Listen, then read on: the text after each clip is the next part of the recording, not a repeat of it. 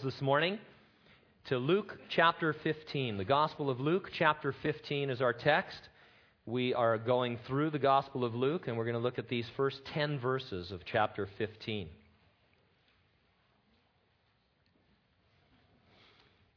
The tongue twisting title of my message Sinners Seeking Savior Meet Savior Seeking Sinners. How does he do it? Anyway, why does he do it? Luke chapter 15. Because it's fun, because he can. But anyway, then all the tax collectors and the sinners drew near to him to hear him. And the Pharisees and scribes complained, saying, This man receives sinners and eats with them. So he spoke this parable to them, saying, What man of you, having a hundred sheep, if he loses one of them, does not leave the 99 in the wilderness and go after the one which is lost until he finds it. And when he has found it, he lays it on his shoulders, rejoicing. And when he comes home, he calls together his friends and neighbors, saying to them, Rejoice with me, for I have found my sheep which was lost. I say to you that likewise there will be more joy in heaven over one sinner who repents than over 99 just persons who need no repentance. Or what woman, having ten silver coins, if she loses one coin, does not light a lamp, sweep the house, and search carefully until she finds it?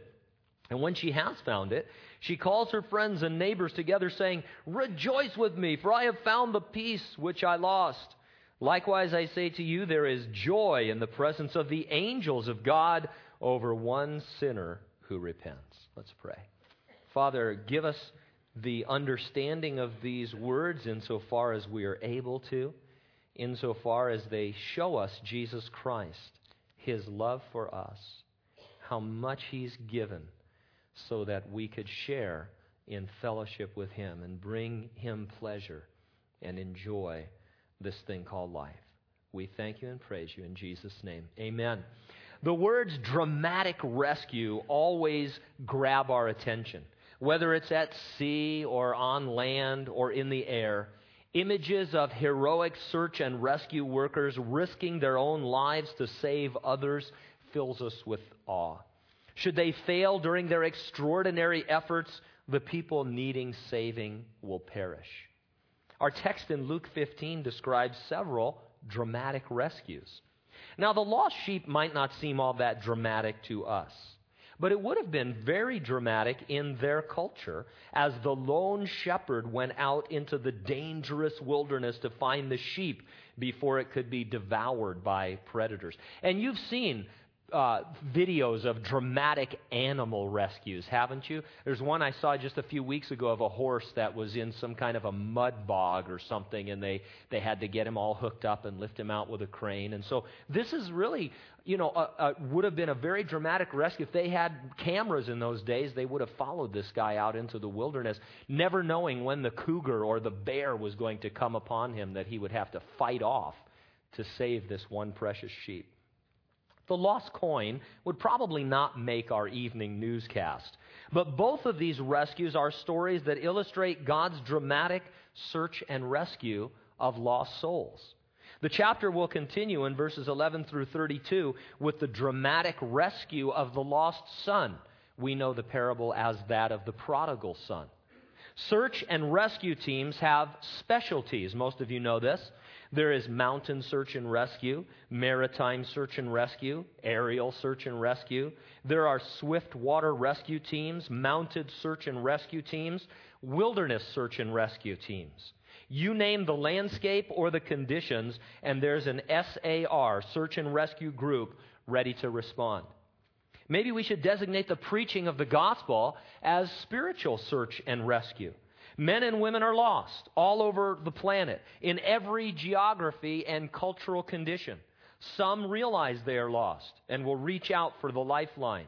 Others do not sense the danger they are in, but they need rescuing just the same. If you are a Christian, you are a member of Jesus Christ's all volunteer spiritual search and rescue team. Jesus is the Savior seeking sinners through you. Your specialty is wherever you find yourself in the world surrounded by sinners. Wherever you work, wherever you go to school, wherever you live, that is your geographical specialty in terms of the team that you're on. We'll organize our thoughts around two questions. Number one, do you see yourself as the sinner seeking the Savior? And number two, do you see Jesus as the Savior seeking sinners? First of all, in verses 1 and 2, let's look at the uh, do you see yourself as the sinner seeking the Savior? Now, the tax collectors and sinners were sinners, but so were the Pharisees and scribes. The tax collectors and sinners were reaching out for the lifeline. They were drawing near to Jesus Christ. The Pharisees and scribes did not sense the spiritual danger they were in, but all of them needed rescuing. Most of you are Christians. You are sinners who have found the Savior. But if we're not careful, we can become like the Pharisees and scribes. We can become sort of self righteous and begin to distance ourselves from sinners. And ask yourself do I look upon sinners with contempt or with compassion? And so when you're at work or at school or wherever you find yourself on your search and rescue team, really, are we looking at sinners with contempt? Which is easy to do because so often they're giving us such a hard time and they're making life so difficult for us, or are we looking upon them with compassion? Well, as the chapter begins, we see sinners seeking the Savior. Verse 1 Then all the tax collectors and the sinners drew near to him to hear him. The word for sinners can indicate immoral people in general but it is also used to describe people involved in occupations that were considered incompatible with Jewish law. Tax collecting was one of those occupations. It was especially despised. Tax collecting was a franchised business. The Roman government sold franchises. And so you'd buy your tax collecting booth and they would give you an area. Some of you have had franchise businesses, you know that, you know, they're only supposed to sell the franchise for a certain area so that you're guaranteed a certain amount of clientele. And so the Roman government would sell a little tax franchise booth and you would collect the required taxes. Anything else you could extort from the people was your profit. A Jew who purchased a Roman tax franchise was considered a traitor on top of being a thief. And so it was an extremely despised profession. This is why it's so amazing that Matthew was chosen as a disciple of Jesus Christ. A call to follow the Lord right out of his tax booth. This would have been an unheard of, insane discipleship idea at the time. Now, the particular gripe of the Pharisees and scribes is going to be that Jesus hung with people whose jobs seemed to disqualify them from the things of God. Many complaints against Jesus. Today's complaint is that he's hanging around with people of questionable occupations. There are always going to be jobs that are not compatible with godliness. I was listening to the news uh, maybe a month ago, and uh, apparently in Germany, prostitution is a legal business and women are regularly employed as prostitutes the same way that they would be employed as a waitress or a, a bank teller or uh, you know the president of a corporation. And so here's what happens. Listen to this logic. I love the world's logic and, and i say that tongue in cheek but so let's say you're a woman, let's say you're a bank teller, you're a woman, you're a bank teller in Germany, and you lose your job and you apply for unemployment. And so you go to the unemployment office, and they typically send you out to look for jobs because you know they'll pay you for a while, but they want you to find a job. Well, they started sending women to brothels to become prostitutes because it's a legal occupation. And the women, of course, a lot of them were saying, well, no, I, I, I don't want to be a prostitute. And so they would cut them off from their benefits, saying that they had refused a perfectly legal job. I love it. Now, we would think, I, I think most of us would agree that prostitution is an incompatible occupation. Amen? Okay, we're on board with that. I just want to know, you know, what we're dealing with here. Now, perhaps some of you actually found yourself in such a job when you came to know Jesus and had to quit. Not a prostitute, but there are many other occupations that you can think of that really are not compatible with walking with the Lord. Uh, mafia hitman, uh, drug smuggler. I mean, there's a lot of different things that you'd have to give up. The question, however, for us to ponder is slightly different because we're probably not involved in those jobs. So we always want to talk about something that's relevant to ourselves. The question is this Are people in questionable occupations drawing near to us? Because this is what was happening to Jesus. For their part, the Pharisees and scribes wanted to repel such people. One popular Jewish saying went like this quote, There is joy before God when those who provoke him perish from the world. End quote. And so the idea of the Pharisees and the scribes was that sinners gave God no pleasure and that he was happy when they died and were out of his presence and perishing in hell. The religious Jews would only receive former sinners long after they fully converted and proved themselves by many good deeds. And even then, former sinners were always second class citizens, spiritually speaking. Those people drew near to Jesus. There was something about him and his words that they found irresistible. Actually, everything about Jesus was irresistible to sinners. And they found no reason to be repelled by him, but every reason to be received by him. Come just as you are must remain a major emphasis in our hearts as Christians and in our church. We might agree about certain incompatible occupations, but what about things like subculture differences? You know, there's always the what we I don't even know what the mainstream culture is, but whatever you're into, you probably think that's what it is. But there are always these little subcultures, and if you have kids growing up, you know, you know what I'm talking about. There's always new ways of dressing and acting and all of that kind of thing. And, and, and, you know, oftentimes we, we struggle with that and we can go, I think, sometimes too far and give people the impression that, that God would not even receive them because of the way they act or the way they're dressed or the way they look. Back in the 60s and 70s, it was long hair and bare feet and rock music the Jesus movement of the late 60s and early 70s, kids that were hippies and, and rock and roll, they were getting saved by the thousands down in Southern California. Long haired hippies with no shoes, getting saved, coming into the church, and being turned away from most churches because they had long hair and they were barefoot. Many churches were putting up signs to deal with this influx of sinners. Uh, no bare feet allowed in the sanctuary and, and those kinds of things. And, and so it was a problem. Today, it's more like gothic clothing and tattooing and body piercings and rock music. rock music seems to be the only real standard that we can all agree on that's always a problem. But uh, really, you know, we need to be a little bit careful here. I mean, we'd have to look at specific examples and talk about too many specific things for, for you know, we're not here to give a, a primer on how Gothic is Gothic and what about all this other stuff, but it's just to raise our awareness. It's all too easy to repel sinners rather than receive them. And so come just as you are. And the Pharisees, verse 2, and scribes complain, saying, This man receives sinners and eats with them. Their complaint was really a compliment. These guys, students of God's Word, brilliant theologians, super scholars. You have to see that about these guys. For so many years, we've been putting down the Pharisees and the scribes that we think they're some kind of morons, but these are the top religious guys.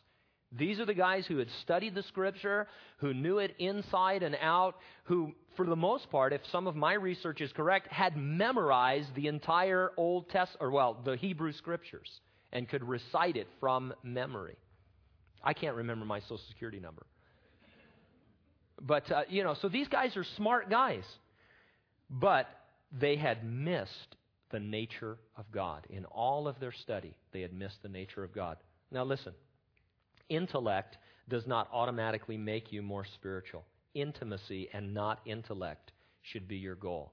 We're not against intellectualism or study or becoming smarter or anything like that. But our culture is a culture that values intellect and puts a premium on it. And we tend to look up to people who are intellectual and smarter than us. And that's okay as long as they also understand the nature of God. But if they don't, who cares? You, whoever you are, you know, maybe you think you're the dumbest person in the room. Well, you and I can have a contest later, and I'll prove that I am. But you can sit at the feet of Jesus Christ and receive the most precious insight about his nature and his character, about his goodness and grace and mercy. And some of the most marvelous literature ever written has been born out of the simplicity of, of people who were not mighty or not smart or not intellectual. Uh, and it's a, it's a tremendous thing. And so don't feel intimidated and don't be inhibited from spending time with the Lord. Now, you can study God's Word and not see God in it. Unbelievers do it all the time. But believers can miss God too as they dig into the Word. I will never suggest that we quit studying the Bible, but I do suggest we read it more as a love letter rather than a textbook. You don't have to read far in the Bible to discover that God loves and seeks after sinners. He came seeking Adam and Eve right after they'd sinned, and He's been seeking all of their kids ever since. The parable of the lost sheep and the lost coin will highlight the sinner seeking Savior. What I don't want us to overlook is that these tax collectors and sinners sought out Jesus. Now, there's a whole lot of systematic theology about who searches for who when it comes to getting saved. Is God searching for you, or are you searching for God? It's this ages old debate over God's sovereignty and man's responsibility. We're going to see in these three parables that God seeks sinners but we're also seeing that sinners seek after God. In other words, as we've pointed out many times in the past, God is sovereign and man is responsible. Both are simultaneously true. And so God here portrays sinners as seeking after Him. If sinners are not drawing near to us, then maybe we are repelling them rather than receiving them. We may not be doing it maliciously. Some believers, or some who call themselves believers, do it maliciously. There's a group, many of you have perhaps encountered them on television or uh, in the print media. They regularly attend the funerals of avowed homosexuals and they hold up the signs that read, God hates fags. And so here you are, you're at a funeral, homosexual individual has died. Maybe there's no indication, obviously, that they knew the Lord. They died in their sins. Uh, they died in a lot more sin, other than just being a homosexual, by the way. And they've passed into a Christless eternity. And uh, the gospel that these people are proclaiming is God hates fags, malicious and vicious uh, re- repelling of sinners. Now, we're not doing things like that, but we should be sensitive to other less obvious ways in which we might communicate our disgust with sinners. As I mentioned earlier, are we judging their clothing or subculture? Do we expect people to change outwardly before they change inwardly? You remember you can't do that. You know, you know, it's, I mean, you can clean up a little bit on the outside, but but change has to come from within and then work its way out. You have to be born again and then you change. You don't clean yourself up to come to God. In the 60s and 70s, when they were turning kids away from church, it wasn't that, hey, if you go cut your hair and buy a pair of shoes, even flip flops, come on, you know, then, then God will receive you. God had already received them. And many of them, as they came in, they did change. Some for the better, some for the worse, as far as their outward appearance. But hey, give it time, and most of those hippies lost their hair. it, it became a non issue. So, uh, you know, but do you understand what I'm saying? It's easy for us to have walked with the Lord for a while and then to begin to put these kind of externals onto people because we're not familiar with that culture anymore. We're not familiar. And, and maybe we work around sinners or we live around sinners or we go to school with sinners.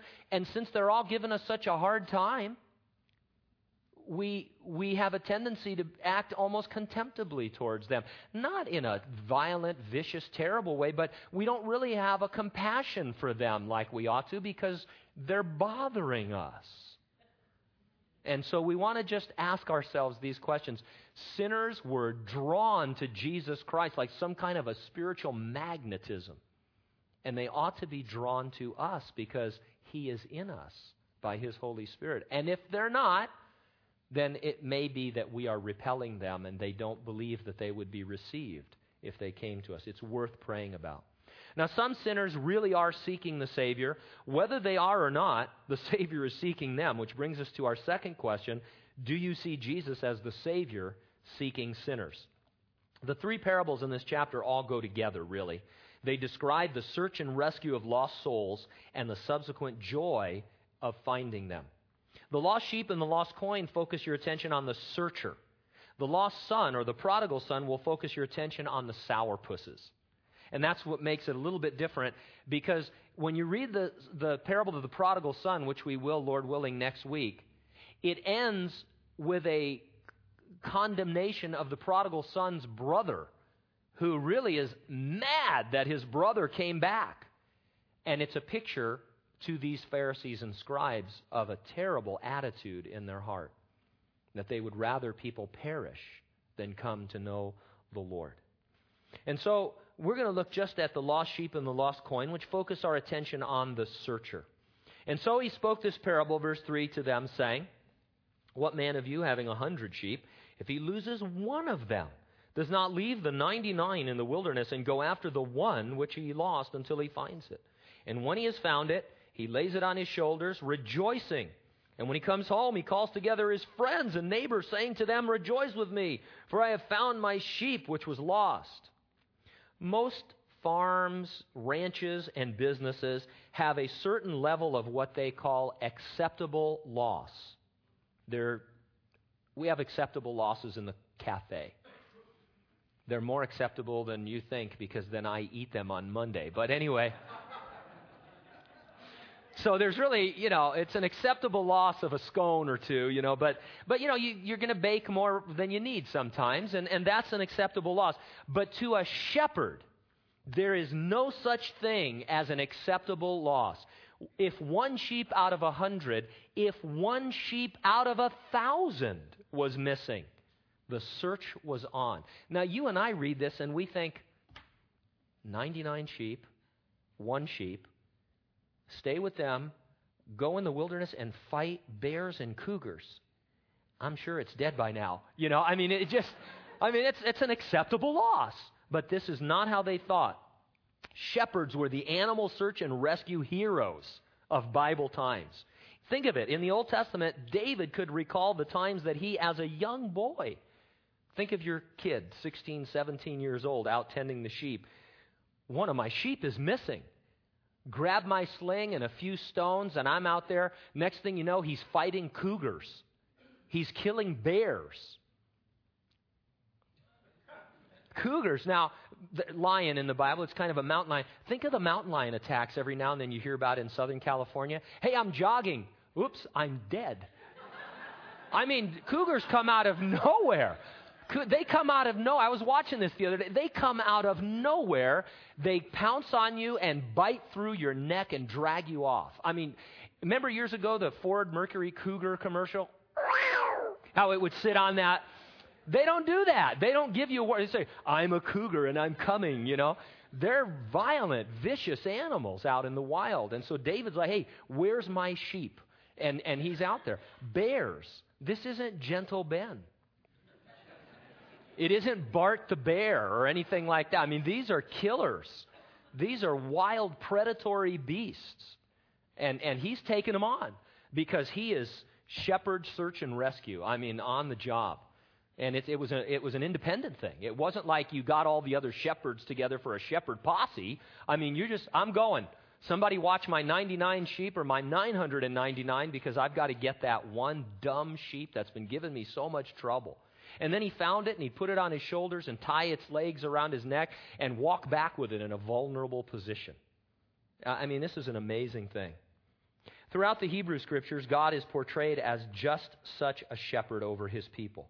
Jesus' hearers would have immediately understood this illustration. None of them would have thought this behavior odd or extreme. They would have expected that this is what a shepherd would do. And that gets us to the point of the parable, verse 7. I say to you that likewise there will be more joy in heaven over one sinner who repents than over 99 just persons who need no repentance.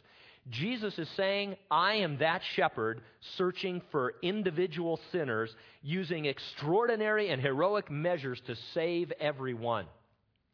I would say that leaving heaven, taking on a human body, being subject to your own creation to a certain extent, and then dying on the cross were extraordinary and heroic measures that Jesus took as our shepherd.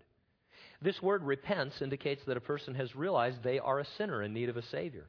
The 99 just persons are the Pharisees and scribes. They think that they are just. They think that they are right or justified before God and have no need of repentance. That's why they can say, Look at this man receiving sinners. Look at us, we are the just and the righteous. And they put themselves in a completely different category.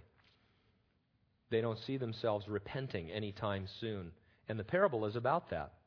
Now, one thing that catches my attention in these words is this phrase, there will be more joy in heaven. Now, heaven, by both definition and description, is a perfect place where there is fullness of joy. You don't have bad days in heaven. I mean, think about it. When we get to heaven and you, you know, you go out to pick up the daily news or whatever, you know, and they say, hey, how you doing? I'm having a bad day. Well, no, you're not. You're not having a bad day. So, heaven is this fantastic place, and yet, it says that there was more joy. And so, somehow, perfect, full joy can increase in heaven. If there is such a thing as a joyometer, it goes off every time somebody receives Jesus as their Savior. Hey, churches have thermometers, right? Haven't you ever been in a church with a thermometer? We're almost there. And, and, uh,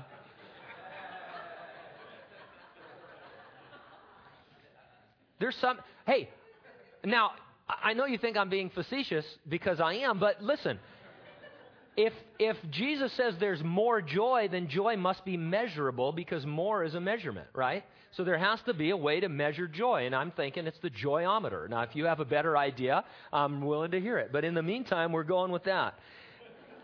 And so this joyometer is just spinning. Think of it. Now, maybe we're here this morning, or even in our, our, our take your workplace or at school. Maybe you've been praying for the same three people for 10 years and they're just not getting it. They're just not coming to the Lord. But all over the world, people are getting saved left and right, second by second, millions, uh, maybe every day. I mean, this thing is spinning like crazy. There's an angel just with a grease gun on this thing, you know, if there is such a thing. I mean, this is great.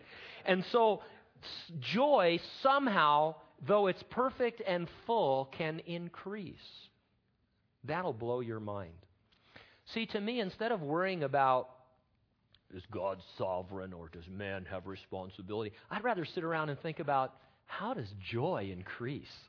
Man, that's a good one, you know, because all that does is draw me closer to Jesus Christ and make me realize how much He loves me and how much more I can long for Him. And so every time a soul is saved, it's broadcast somehow in heaven. This is another thing I don't understand. It says heaven, the whole place, knows that somebody got saved. Mm, there must be like an emergency broadcasting system, you know? I mean, think of it. You know, when you're driving in your car and that thing comes on, you know, and you're like, wow, what just happened? You know, it's the emergency broadcast system. If this was a real emergency, you'd be dead. But, uh, you know, and, and so somehow all heaven knows, and this is happening all the time, and, and the joy is just getting bigger and bigger and greater. It creates a party like atmosphere, not unlike our bulletin folding Thursdays.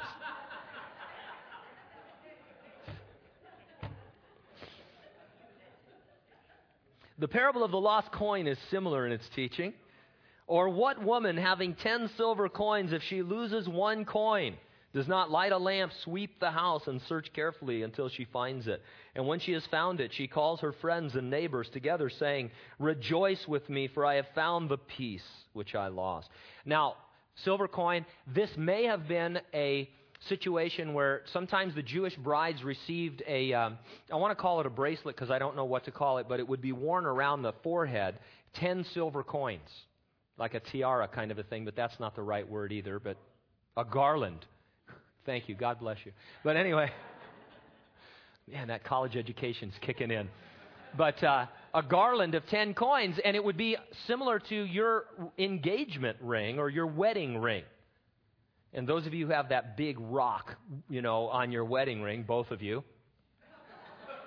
imagine losing your diamond out of your wedding ring. Now, if your husband comes in and he says, "Oh, it's no big deal. I'll get you another one," then you know it was a cubic zirconia. But I mean, I've, you know, I mean, when you lose something valuable, you're going to find that thing. I mean, you're backtracking and you're buying metal detectors. And, and uh, I remember we lost, some, it's coming back to me, we lost something one time. We, I got a metal detector and went and looked for this thing, you know. And so that's the situation. Now, the men in Jesus' audience could relate to the parable of the lost sheep. It was kind of a manly story. The gals could relate to this one. This was more of a domestic story. I only say that to remind us to stay relevant when talking about Jesus to other people. You have to think about your audience, whether it's one person or many people. Sure, you want to talk about what's on your mind or on your heart, but you need to bring it to their level. And that doesn't mean their level is below you or beneath you. Uh, it just means you have to talk in a way that other people understand. Learn something about their fears and dreams and hopes and desires, their language, if they have some kind of a specialized group or, or whatever, and, and get involved with them. Now, one lost coin was a big deal to this poor woman. She tore up her house looking for it. An extensive, intensive search was made. Jesus, like this woman, mounts an extensive, intensive search for every single soul that is lost. We said earlier that some sinners don't realize that they are lost. They're not actively seeking the Savior but he is nevertheless seeking them. The lost coin is interesting because it is a totally inanimate, lifeless object. It's lost, but it doesn't know it's lost. I think it represents the Pharisees and scribes. Jesus was searching for them to rescue them just as much as he was the tax collectors and the sinners. Don't miss this. Pharisees and scribes, there are times Jesus looks at them and says, You are hypocrites. And he has strong words of, of um, rebuke for them. But he was always reaching out to them, seeking to save and rescue them as well. Verse 10 Likewise, I say to you, there is joy in the presence of the angels of God over one sinner who repents. Now, this gives us some more detail about the joyometer in heaven. Joy in heaven earlier was a general expression. Here you see something more specific. Notice it doesn't say that the angels rejoice. I think they do because they're on the same wavelength with what's happening. But what it says is there is joy in the presence of the angels. God is pictured in Scripture as in heaven, on his throne, surrounded by angels. God is in the presence of angels in heaven. And so I don't think it's going too far to say that God is the one who is rejoicing when a sinner is saved. Angels, certainly, but God specifically. Do you see Jesus as the Savior seeking sinners? Well, of course you do. But you and I need to be reminded that Jesus is seeking sinners. Here's what I mean your purpose in life as a Christian is to enjoy Jesus Christ. You were created for God's pleasure. In his presence, the Bible says, is fullness of joy. And you are commanded in the Bible to have joy that is full and remains. All of that adds up to that you should enjoy Jesus Christ.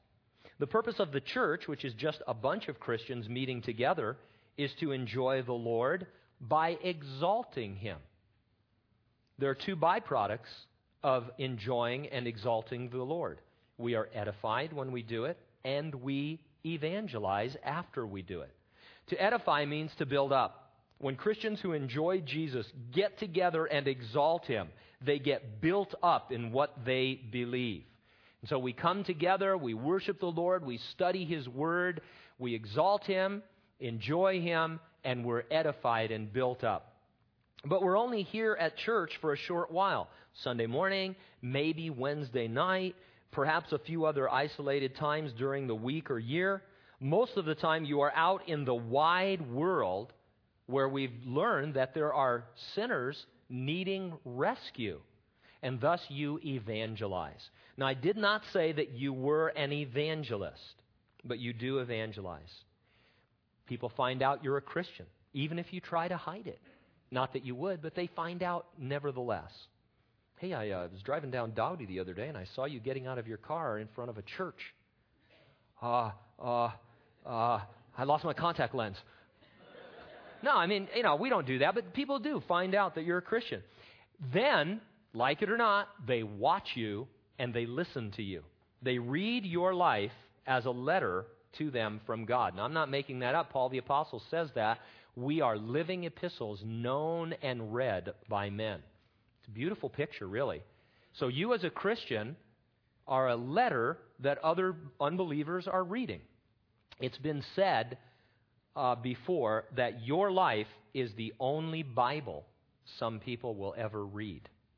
And that's more and more true in our culture where the Bible is taken out of schools and nobody really knows what the Bible's all about and you know most people haven't even heard of Jesus. And so your life is the only Bible people are reading. So if people are reading your life as a letter from God, what kind of literature would you say your life is? This is kind of uh, an interesting uh, exercise. Would you see your life as a textbook about God, uh, a rule book from God, an owner's manual, a technical journal, an instruction manual, a how to book, a self improvement guide? You know, I think most people think of Christianity as a self improvement guide. If you go to any Christian bookstore, most Christian bookstores, that the predominant books are how to be a better something. How to be a better husband, how to be a better father, how to be a better everything. And, and most people, even Christians, believe that that's the essence of Christianity is to become a better something. Not to worship God, not to lose yourself in the intimate presence of God or any of those things, but just how to improve my already decent life. And so this is the thing. There's, uh, think of all the other types of literature that, that there are that are possible. And, and many of them are contained within a relationship with God. Certainly, there, uh, you know, the Bible is a textbook and a rule book and an owner's manual and all of these things. But overall, people should see you as God's love letter to them. Because you're not really dealing with Christians out in the world that you evangelize. They don't need a textbook, they don't need a how to manual. They don't need technical specifications about the Christian life. They need a love letter from God. They need to be able to read your life as if you enjoy the Lord and as if He has joy over you. And that there is something about that love that creates a hunger in them so that they are drawn to God through you. Do people know how much you enjoy Jesus? The danger Christians always face is that of becoming ingrown. It happens when we focus on our own needs and desires as believers. We concentrate solely on ministries that feed ourselves. Ingrown Christians become inbred. They quit searching for sinners. Inbreeding leads to infighting. When we get ingrown, inbred, and start our infighting, you can bet sinners are not going to be drawn to Jesus Christ. The solution is really, really simple. Constantly remind yourself and remind others that Jesus is seeking sinners. And then approach him as if he has written his love letter to you. And you will begin to express to others the love of God that's shed abroad in your heart by his Holy Spirit and is overflowing to them. Let's pray together. Father, we're great students of your word, but in doing it, Lord, we want to grow intimately more than we want to grow intellectually. Nothing wrong with intellect, nothing wrong with books and reading and study. In fact, more of us need to do that, Lord. More Christians need to do that. But we don't want to lose sight of the fact that we're to just enjoy walks in the garden with you the way you did with Adam and Eve. Long talks with you, Lord. That there is an intimacy and a love between us. Jesus, you said that your love for us was like a bridegroom's love for his bride. And, and Lord, we want to enter more and more into that because uh, it is love that's going to draw people. Sure, they need to know the law. They need to understand that they're sinners and that they have fallen short of the glory of God.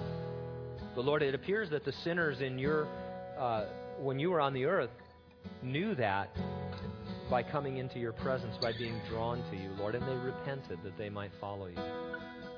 At any rate, Lord, we want to be more of what you want us to be, less of what the world sees us as. We want to receive rather than repel sinners. Do that, we pray, right, why don't we stand and end our service as we always do with a final chorus? I also like to remind you that some of our guys will be down here to pray with you. And uh, I've said first service that they would be here to answer your toughest Bible questions as well. So bring those or not. But uh, hey, God bless you. It's it, you know, it gives me great joy to meet with you on Sunday mornings, and I know many of you are filled with joy as we worship the Lord as we study His Word. And, and it's true, you know, there's that sign outside some churches that says, now you're entering your mission field. And that's just another way of saying what we're talking about this morning. But I like, I like this concept that Jesus draws out. There is a, I mean, people are perishing. Every bit as much as they were lost in the wilderness like sheep about to be devoured by cougars. The Bible even indicates that the devil is what? A roaring lion seeking whom he may devour. You and I whether individually or corporately, we are God's search and rescue team. And we're assigned at work, at school, at home, in our neighborhood. Uh, and we're surrounded by sinners, and what they need to see is that you love Jesus Christ, and that He loves you, and He also loves them. And so let's just pray. This week, just ask the Lord to draw sinners to you. And then don't be repelled by them, but receive them. Amen. Amen. God bless you.